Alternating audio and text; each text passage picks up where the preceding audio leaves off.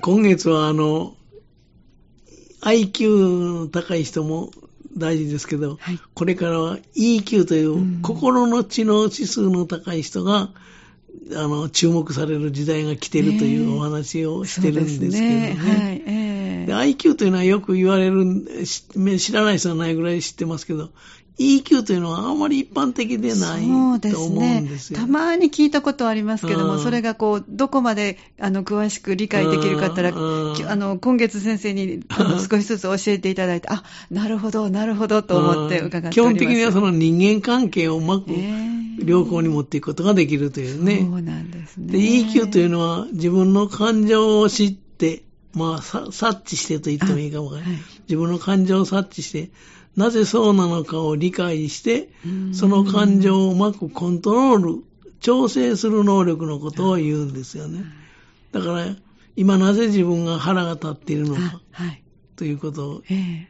察知して、はい。なぜそうなのかを理解して、うん。今ここで怒ってはいけない、うん。怒ってもいい時なのかということを、怒ってはいけない時にはそれをうまく調整する、コントロールする。ええ。と同時に、相手の感情も知ることが、そこですね。知ることができると、まあこんな話なんですよね。ええええあのーこの間そういえば、はいラジオでちょっと流れてきた、はい昔懐かしいフォークソング、はいはい。あんなに仲良かったのに、ああなぜ君は出て行ったんだろう？僕には分からないとき、いや、おその分からないっていう、あなたがいけないから出て行ったんだよって つい突っ込みたくなりましたけど、その方は EQ が低いわけですね。あそうですね。結局、相手の出て行った人の気持ちを汲むことが、理解することができなかった。ねえなぜ出て行ったのかとかね、はいどういうところにこっちの私に問題があったのかとそう。問題があるとも思ってないかもしれないです。そうですよね はい。出て行った人ばっかりを恨んでおりました。それは EQ が高くなかったんでしょうね、多分。そうですね。ええそれは人間関係ではあんまり良くない話とですよね。すね。だから EQ の高い人というのは人間関係をうまく結ぶことができるんですよね。ええ本当ですね。ねえ面白いその良い例ですねはいもうね、あの、歌を聴いてるとね、古い歌はよくそういうのが昭和の歌には出てきますけどね。EQ の高さを測る。はいちょっと測るのに面白いかもしれません。面白いませんねえええあのあの、EQ が高い人に見られる特徴というのはいくつか挙げてみますとね、はい、はいお願いいたします。まず一つ目は、ええその、考えとか物の見方に柔軟性があるんです。ああ柔らかい。EQ の高い人はね。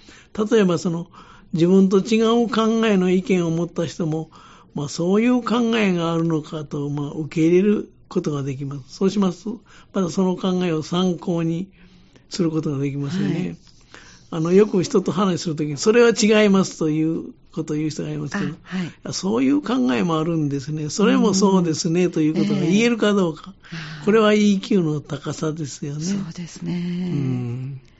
それから二つ目がね、はい。オンとオフの切り替えが非常に上手です。ああ、はい。こういう人はその、よくワークライフなんてな、ああ、はい。あの、こと言われますけど、働くときには一生懸命働いて、あの、なんていうのか、休むときにはしっかり休んで、ええその、バランスをうまく取ることができる。うん。ですから、ストレスも溜まりにくいあということにそうでしょうね。なりますよね。本当ですね。引きずらないということでね。そうですよ。ね。その切り替え、オンとオフの切り替えがうまくいかなかったら、ストレスが溜まって、そうですね。どっちに、ライフの方にも影響するし、ええワークの方にも影響しますよね。ね ええそれから三つ目はね、はい。EQ の高い人というのは、自分の強みと弱みを理解しているんです。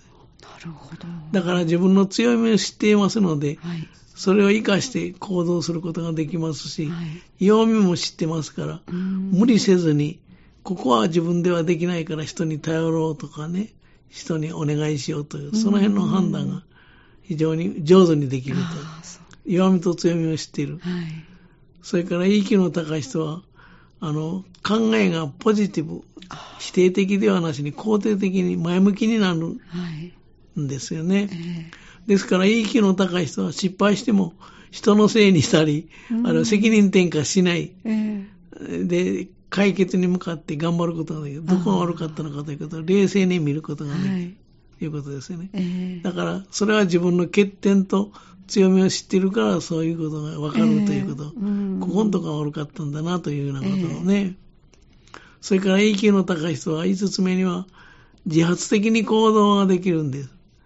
息の高い人というのは感情をコントロールできますので、はいはい一時の感情に流されずに目的を見失ってしまうことがないという。はい。もうこんなんやめだということがないわけですね。で 感自分の感情をコントロールできますから、そうですね。で、目的に向かって自発的に行動することができるということも言えると思います。そうですね。で、EQ の高い人はね、過去にととらわれないんですよね。ああの、EQ の高い人というのは、あの、将来を見据えて行動することができます。あ。で、感情の整理ができていますので、はい過去の失敗にとらわれない、引きずられないというのかえな。ーそれを引きずったりしないで前向きになることができる。えー今度頑張るとという気持ちになりやすいそうですね。本当ですね。失敗のところをちゃんと認め,、ええ認めてますからね。うん。それからね、これ、か過去にとらわれないに非常に近い言葉なんですけども、完璧主義になりません？あ、なるほどね。自分の限界とか長所短所を理解しておりますので、はい。自分にできないことはきちんと認めてええ、人に助けてもらったり、あるいは助けてもらおうとすることができますから、はい。したがってその完璧主義には陥らない。はい。完璧主義というのは非常にしんどいですよね。そうですね。。できないいことも頑張ろうとしたり、え無理だと分かっていてもやってみよう、うんそういうことがないわけです。そしてその共感する能力が高い、これが非常に大事なーことなんですけどね。ね人の感情を察知して、はい。その、汲み取ることができるんですね、人の気持ちをね。うん。その結果として状況解決へと導くことができる。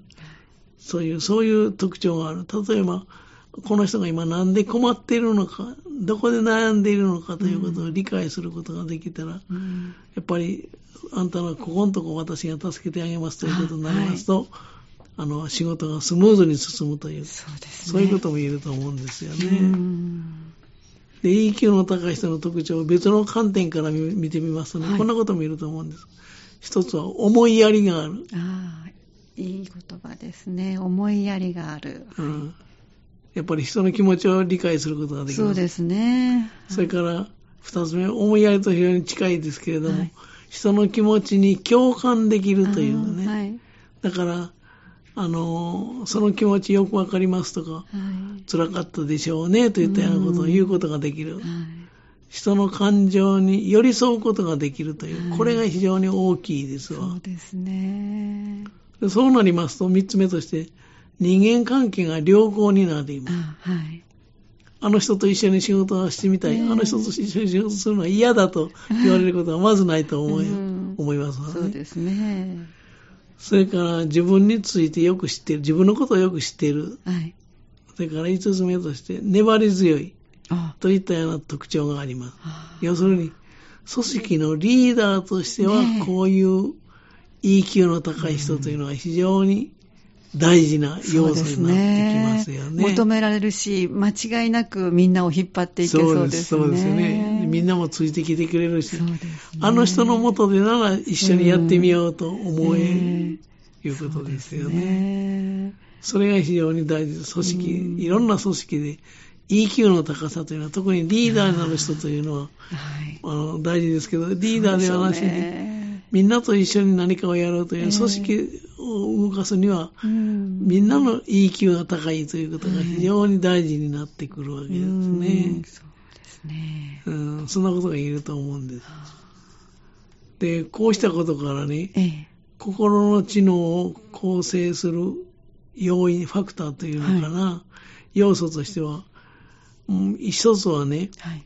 物事を識別する能力っていうのかな、あ感情を識別する能力、自分や他人の感情をうまく識別する能力が挙げられますわ。あなるほどね。自分は今、なぜ悲しいのか、うん。なぜ怒っているのかといった、そういう自分の感情や他人の感情をうまくその知ることができる。識別する。はい怒っているのか、悩んでいるのか、うんその辺の区別を間違うと判断が狂ってきます。ね。その辺が鈍感になってしまうと、最初にご紹介した歌のようになってしまう。そうですよねフォークソングの結末です。よね。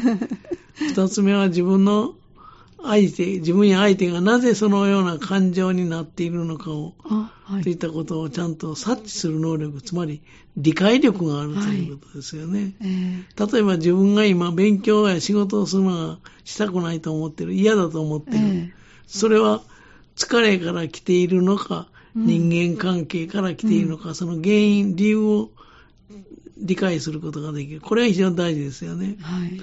例えば人間関係で非常に大事なここのあの感情を察知することと、それから相手のなぜそうなのかということを理解することが非常に大事ですよね。はい。はい。で、三つ目はその識別する能力、理解する能力を使って判断した上で目的を達成するためにどういう行動を取ったらいいのかと。